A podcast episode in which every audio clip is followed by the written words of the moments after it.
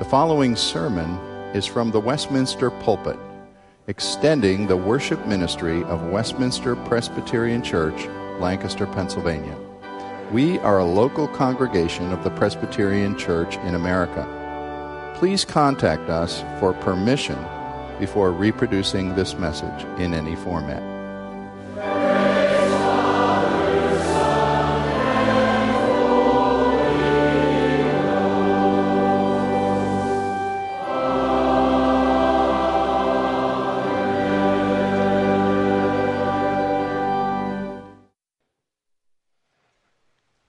With me, if you will, to Hebrews chapter 7, verse 15 in your Pew Bible, page 1004. Continuing our study in this wonderful book that's really an exposition of the Old Testament, showing us the blessing of Christ fulfilling it all. We looked at the beginning of chapter 7 last week.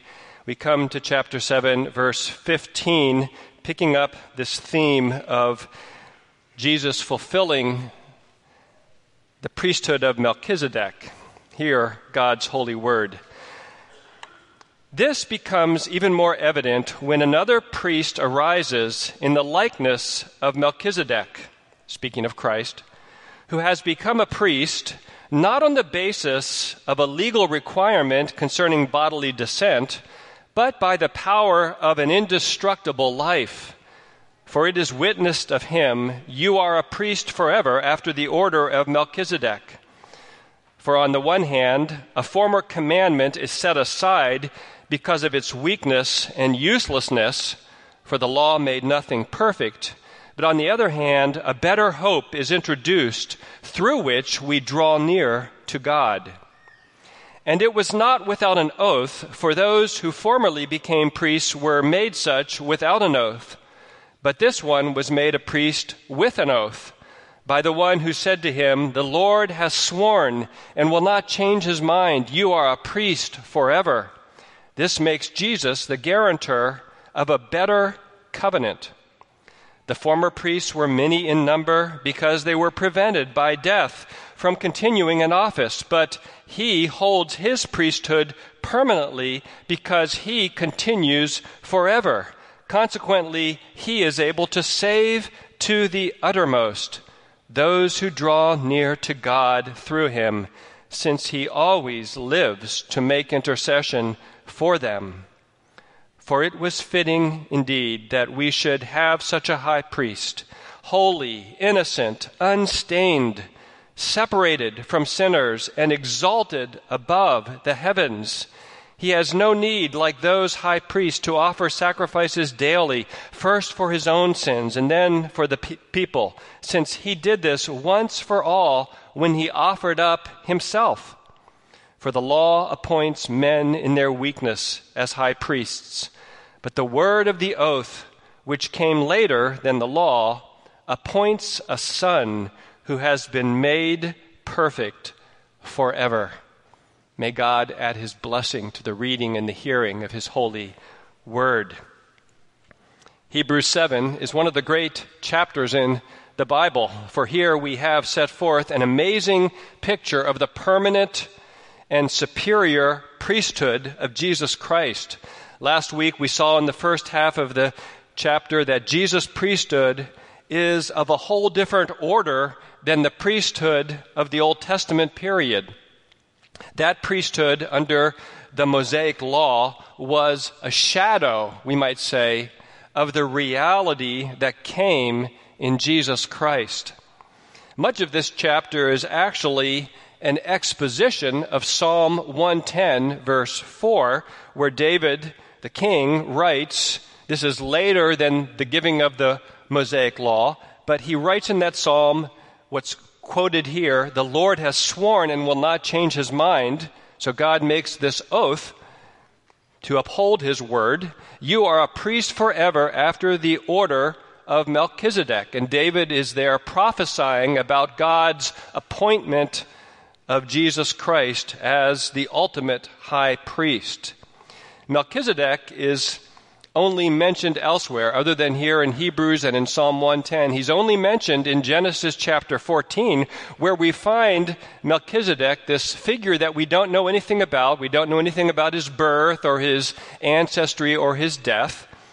We find him meeting Abraham after this battle that Abraham has with the kings and blessing Abraham and actually receiving tithes from Abraham. And we saw about that last week how Melchizedek represents a superior order of priesthood compared to the Levitical priesthood, that through the descent of Levi and ultimately back from Abraham.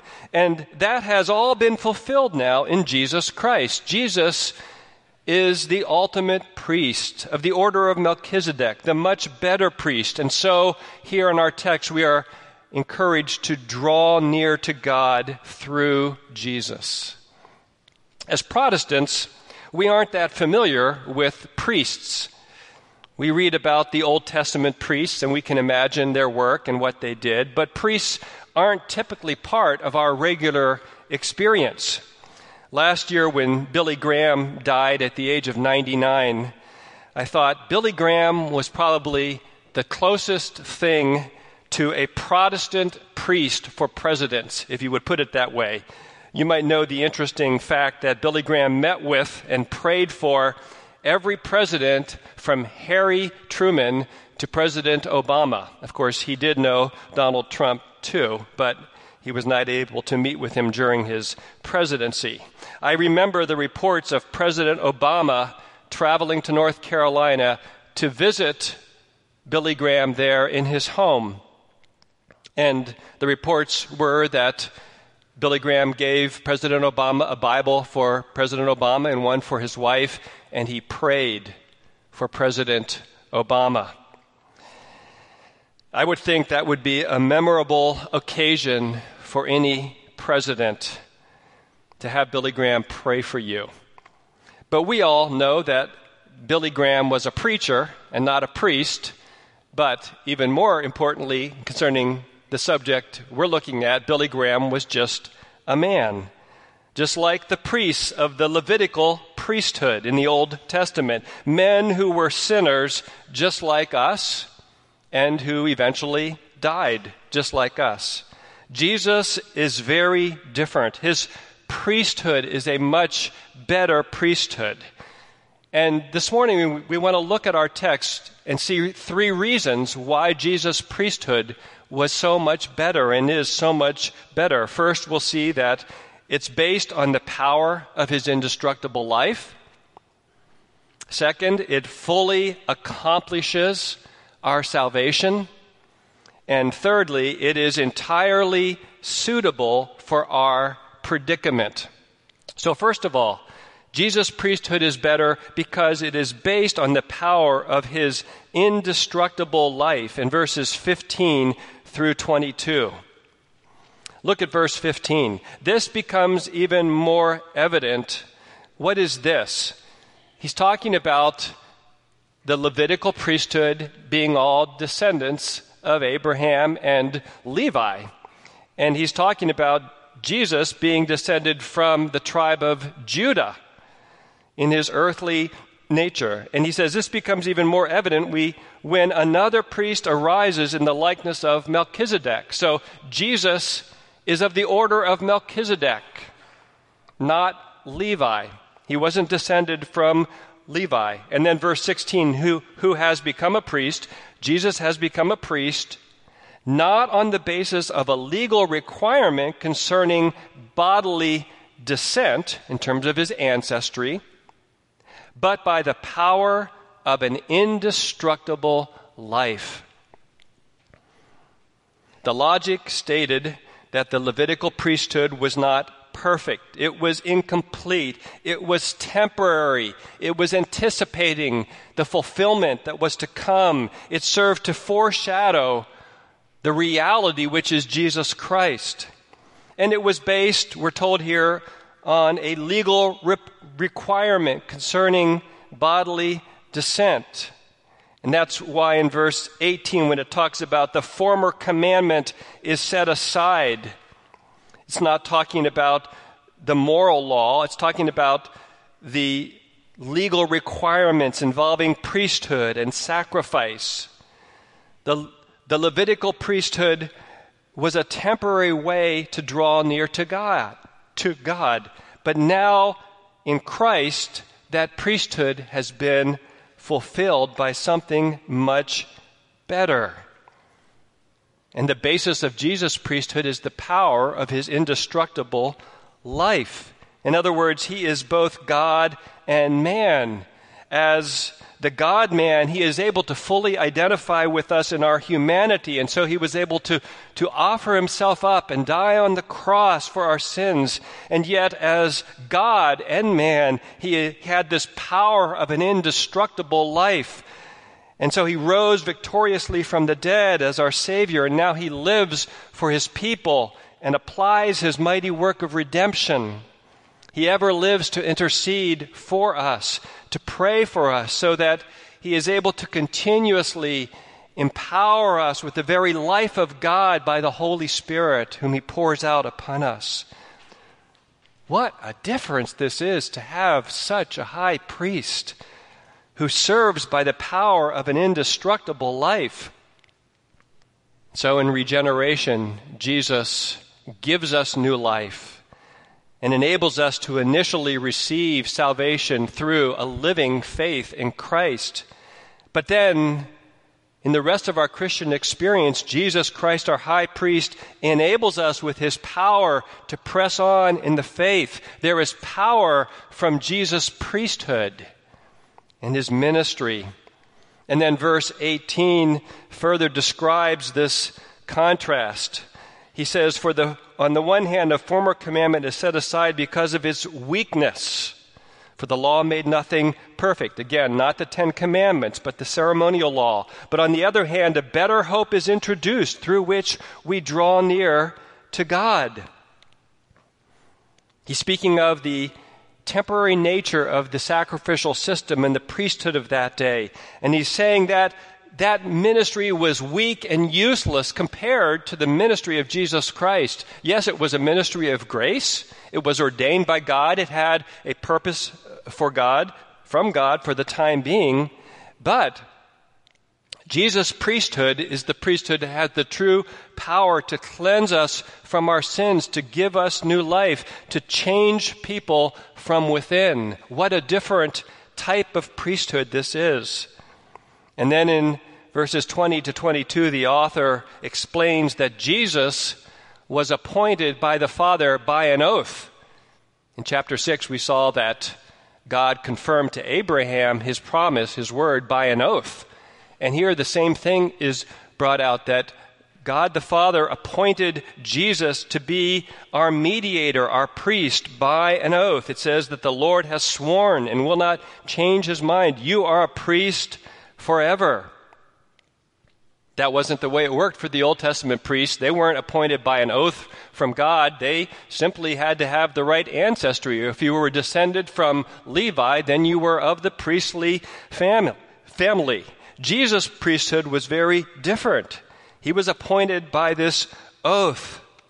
It underlines the power and the permanency of Jesus' priesthood.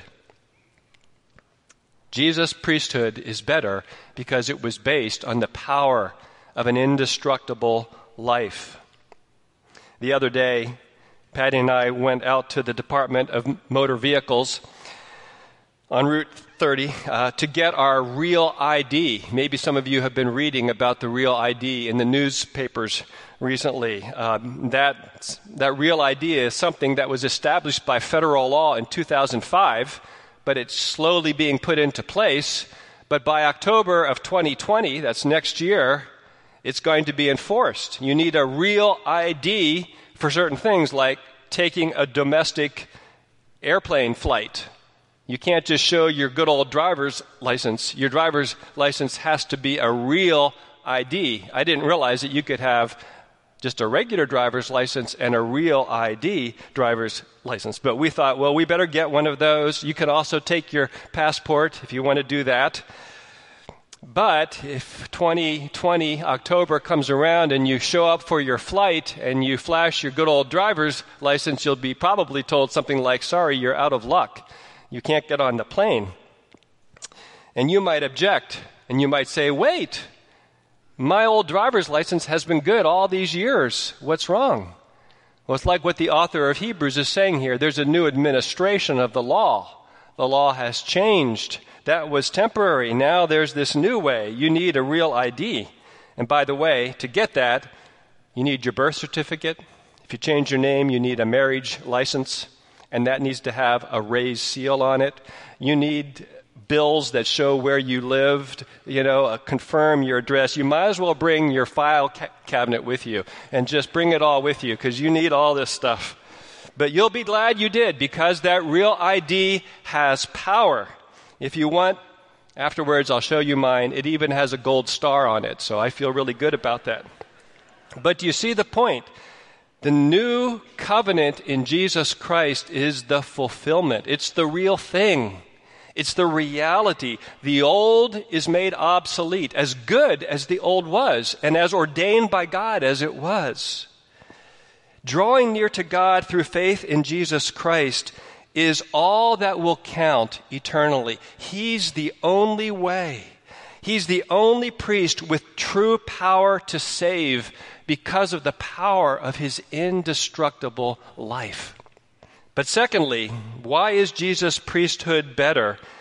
It fully accomplishes our salvation. Verses 23 to 25. Really wonderful verses that describe the power of Jesus' priesthood. It says there in verse 23 the former priests were many in number because they were prevented by death from continuing in office. But he, that is Christ, holds his priesthood permanently because he continues forever. And then there's this wonderful statement in verse 25 Consequently, he, Christ, is able to save to the uttermost those who draw near to God through him, since he always lives to make intercession for them. These former priests were only humans. They were sinners, just like everyone else. They were subject to death. But Jesus is a permanent high priest. And notice how that, that consequently, which looks back to the word and the verse before it. Verse 25, consequently, why is that? Well, the phrase before is because he continues forever. It points because Jesus is an eternal priest. And also the next verse underlines that. The end of verse 25, since he always lives to make intercession for them. The author is underlining that. Our assurance of our complete salvation is fully secured by the indestructible, everlasting life of Jesus Christ. The ESV has this phrase that it takes from the authorized version, the King James, to the uttermost. I love that phrase. The NIV has a, a good translation. It says, He is able to save completely. And both are accurate. The word in the original is actually somewhat ambiguous, that it can mean both forever, for all time, and it can also mean infallibly fully, completely, effectively. There's two senses of the word, and many scholars think that the word in this case encompasses both. The point is, Jesus, by his ongoing high priestly ministry, makes our salvation secure in every way without fail. How does he do this? Because he ever lives to make intercession for us. For every child of God, Jesus is always holding them before his Father's throne, praying for their ever, every need by the virtue of his person and work. He's continuing to supply them with every resource needful for their perseverance in faith. What a wonderful truth this is. Think of Peter the night Jesus was betrayed. Do you, do you remember what Peter, what Jesus said to Peter in Luke chapter 22? He says, Simon, Simon, Satan has, has asked to sift you as wheat. There was going to be this temptation. But Jesus says, But I have prayed for you, Simon, that your faith may not fail. What is it that kept Peter's faith from failing fully that evening and becoming as Judas? It was that Jesus was praying for him. That upheld Peter and kept him from fall, falling fully and finally. Or think of 1 John 2, verse 1. My dear children, I write this to you so that you will not sin. But if anybody does sin, we have one who speaks to the Father in our defense Jesus Christ, the righteous one. He speaks to the Father in our defense. The Apostle John is here pointing to Jesus and his continuing work of interceding for us before the Father's throne. Jesus is our advocate, we would say, although we must never think of the Father as hostile to us. The Father loves us as well. The Father is the one who appointed the Son to this mediatorial task. Rather, the Father delights to hear and answer the Son as he intercedes for us. If the police come to your house and arrest you for some terrible crime and cart you off and put you in a cell somewhere, you know what you need. You need your one phone call that you're apparently allowed to make. You need an advocate. You need the best lawyer in town, right? And even if you know you haven't done anything wrong, you need an advocate to argue your case before the judge. The dire disaster of all of us before the judge of the universe is that we are guilty. Our only advocate is Jesus Christ, the priest, and also the sacrifice and the one who intercedes for us. We need to take to heart the wonder of Jesus' present, ongoing, continuous, high priestly ministry of intercession for every child of God. This is a, a truth that ought to encourage us in the face of all of our foolishness and sin in the face of all of our temptation and suffering. It is not as if Jesus saves us by his grace and then shuffles us off and says, Now just manage the rest of your Christian life on your own. No, he continues his high priestly work. Yes, the sacrifice is once and for all, but now he ever lives to intercede for us, to strengthen us, and bless us by his mighty intercession. That truth should serve to increase our daily faith in Christ and his active work in our lives. Yes, we often stumble and fall, but our great Savior is able to save us to the uttermost. Well, that brings us to our third point. Why is Jesus' priesthood better? It is entirely suitable for our predicament. Verses 26 to 28. These verses are like a, a final crescendo of a great song of the entire chapter, summarizing and summing up all that's been said. It says, For it was indeed fitting that we should have such a high priest. And then there, are these five descriptive words holy, innocent, unstained, separated from sinners, and exalted above the heavens he has no need, like those high priests, to offer sacrifices daily, first for his own sins and then for those of the people, since he did this once for all when he offered up himself. The text is telling us that Jesus is a high priest who is exactly suited to our predicament, to our need. Can you imagine in that Old Testament period what it would have been like to have a mere human represent you before God, a fellow sinner represent you before God. In the Old Testament, we find that some of the priests were very good in a relative sense. They were sinners still, but they were good. They were godly men.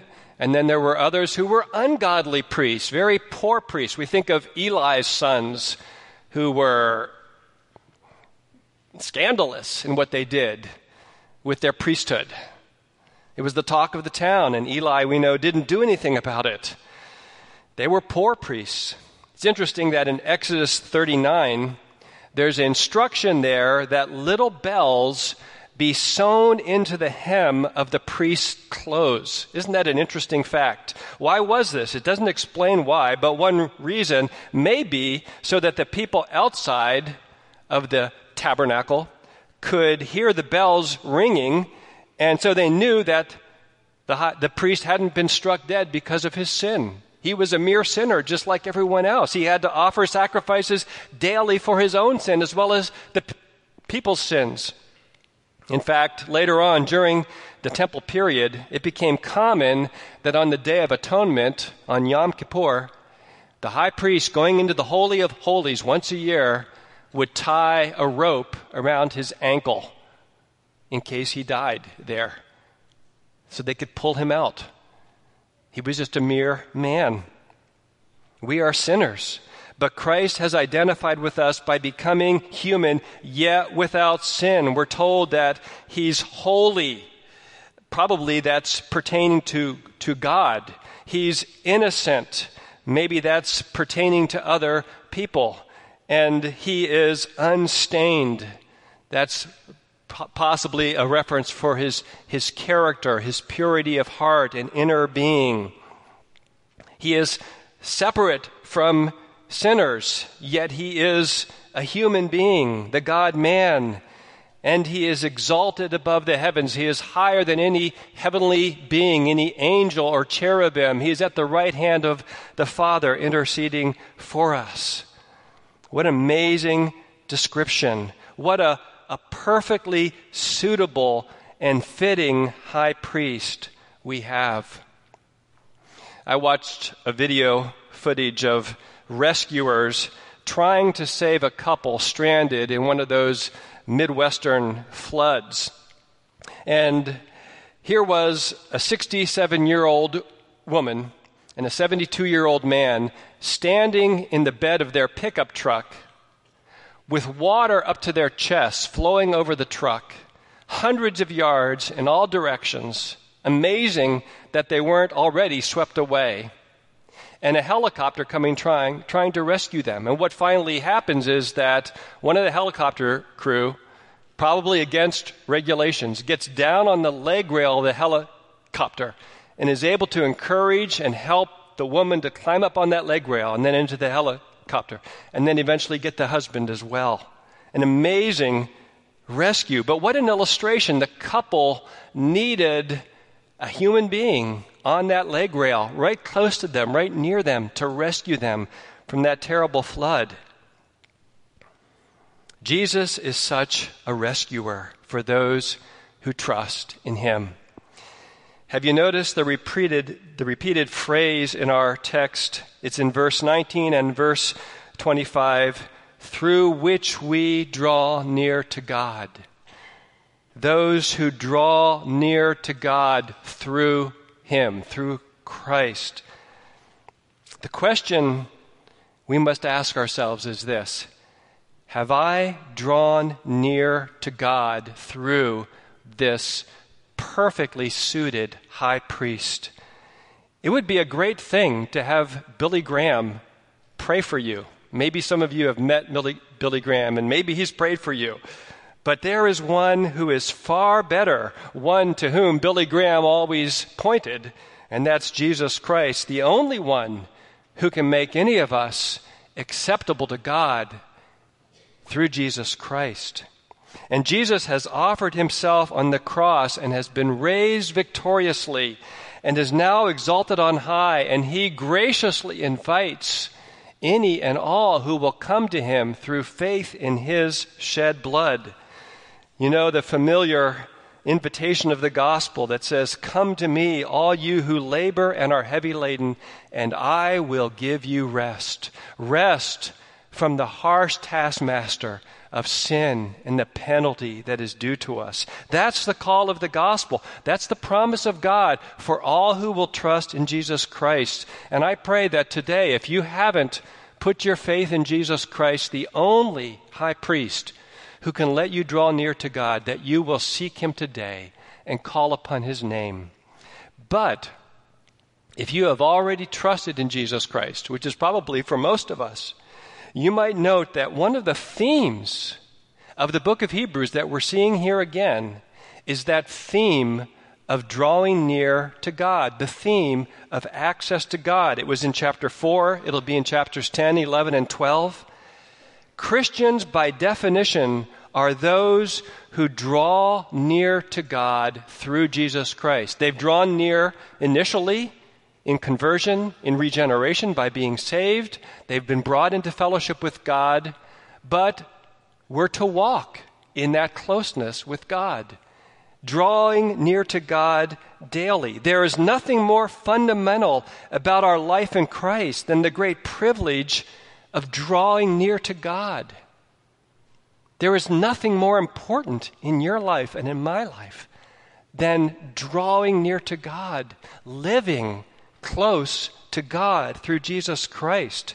Jesus has already brought us to God once and for all. He is interceding for us to make that a reality in our experience more and more. But let us never cease striving by faith in Christ, by devotion to Jesus, by worship, by loving Him, by obeying Him, by the Word of God and prayer, by the encouragement of the body of Christ, to walk near to our God daily. There's nothing more important in your life or in mine. The world and all its distractions tempt us and call to us. But may our abiding desire be to live drawing near to God. Do not forget that your Savior is forever holding you in prayer before the Father's throne, and what He has begun within us, He promises He will complete. Let us pray. Father, we thank you for such a priest. Thank you for such a wonderful Savior. We stand amazed and in awe at what you have done, working over thousands of years to bring about your purposes, that they would all be fulfilled in Jesus Christ, all to call a people to yourself, to draw near to you, to have fellowship with you eternally and forever in heaven. Lord, we glory in Jesus Christ. We, we seek to draw near. We pray that you would stir us up to seek the Lord. And if there's anyone here this morning, Lord, who doesn't know you, may you work in their life to bring them to saving faith. We ask in Jesus' name. Amen.